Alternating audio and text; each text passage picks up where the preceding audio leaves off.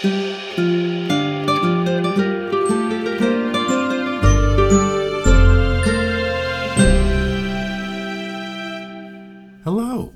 and welcome back to Adventures in Theater History Philadelphia. This is a preview announcement about the beginning of season two of our podcast. And Chris and I are both very excited to get started once again. Thank you all for hanging in there with us during the extended break after the conclusion of our season one, in which we covered the story of Philadelphia theater in the 18th and 19th centuries. Now, we didn't go away completely. We continued to put out interviews and special episodes in the interim, including our conversations with Mary Robinson, Jonathan Shandell, Jarrell Henderson, and Barry Witham, and we shared the stories of the Philadelphia connections of the eminent actors Paul Robeson and John Barrymore. We even did some on site reportage from locales somewhat away from Center City, Philadelphia, such as the Paul Robeson House and the Hedgerow Theater. But now we are back to our main mission the ongoing deep research and writing I've been doing into Philadelphia's fascinating theater history. My original plan, I must admit, had been to keep the chronological narrative going, to forge deliberately through the 20th century, just as I had done with the 19th. But as I looked over the material that I was gathering and as I looked at the feedback that I was getting from you, from the listeners, I decided to take on a slightly different tack. So, this season, we are going to try a more thematic approach to the selection of all the various stories that we will explore together. And looking at all the narratives I have lined up, I realized that the theme has to be called Drama is Conflict. Because I keep coming across stories of real, drag out, knockdown battles in the archives of the theater of the city of brotherly love, incipient riots, actual riots, court cases, arrests, and fistfights, disputes between theater owners and opera impresarios, and shouting matches between playwrights and producers in the lobby. It was close to what everyone usually associates with the modern image of Philadelphia, I admit, but I couldn't deny that it was true. So I decided to run with it.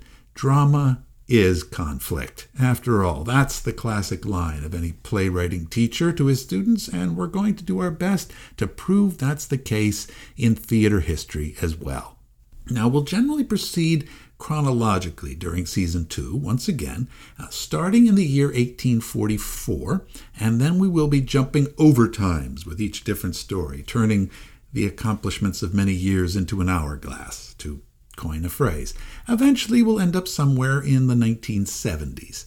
For reasons of clarity on the podcast website, we'll keep numbering these regular episodes sequentially from where we left off in season one, which is why our next one will be episode 29, but that will be the first episode of season two in season three, in the way off distant future that I can hardly imagine now, we'll attempt to cover the stories and narratives we've skipped over in season two and make a more coherent and thoroughgoing narrative out of it. Meanwhile, I urge all of you who haven't already done so to catch up with our already released episodes, though you know you don't have to. This isn't school, after all. I just think it will help you enjoy things more. And of course, I urge you to like and follow us on Facebook and Twitter, where almost every day we tell a new story and offer you some delicious tidbits about Philadelphia theater history from any point in time from the 18th century right up to the present moment. Those little social media explorations tend to form the basis and inspiration for our future podcast episodes. So if you want to get in there early, that's a good place to start.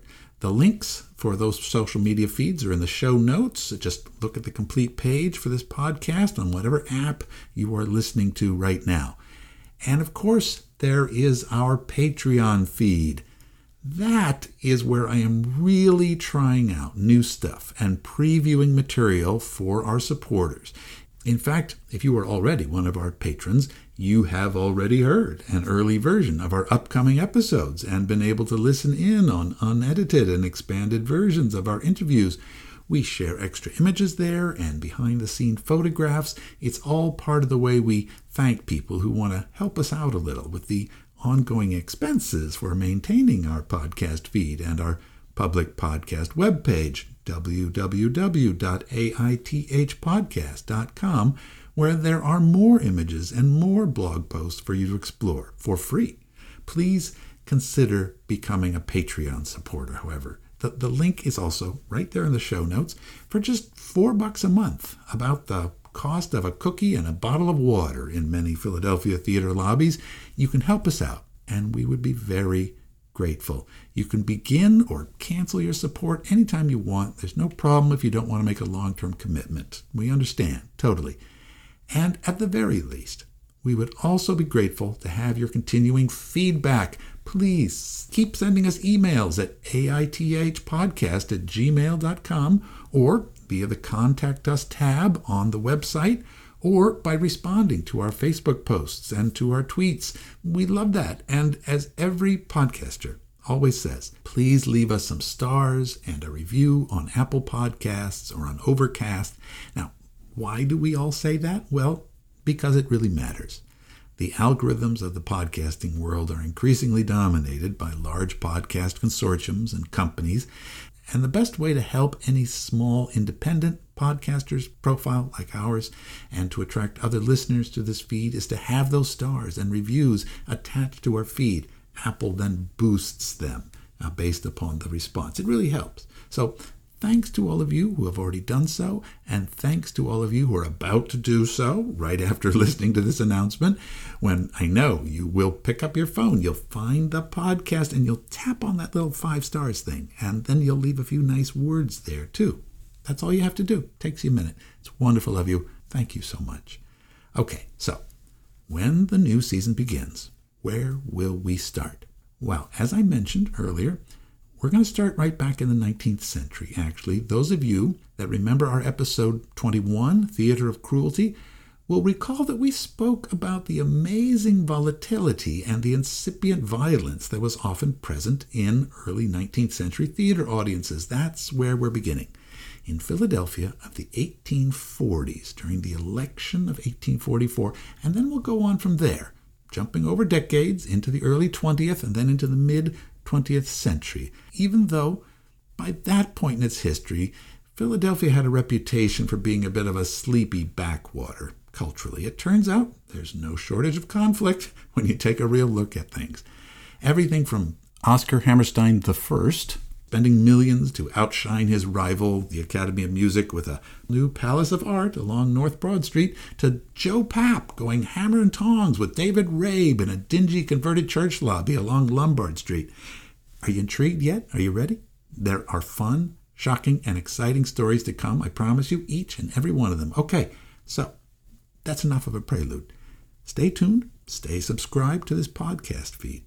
By this coming Friday, we will release our first episode and be off again with our new set of adventures in season two.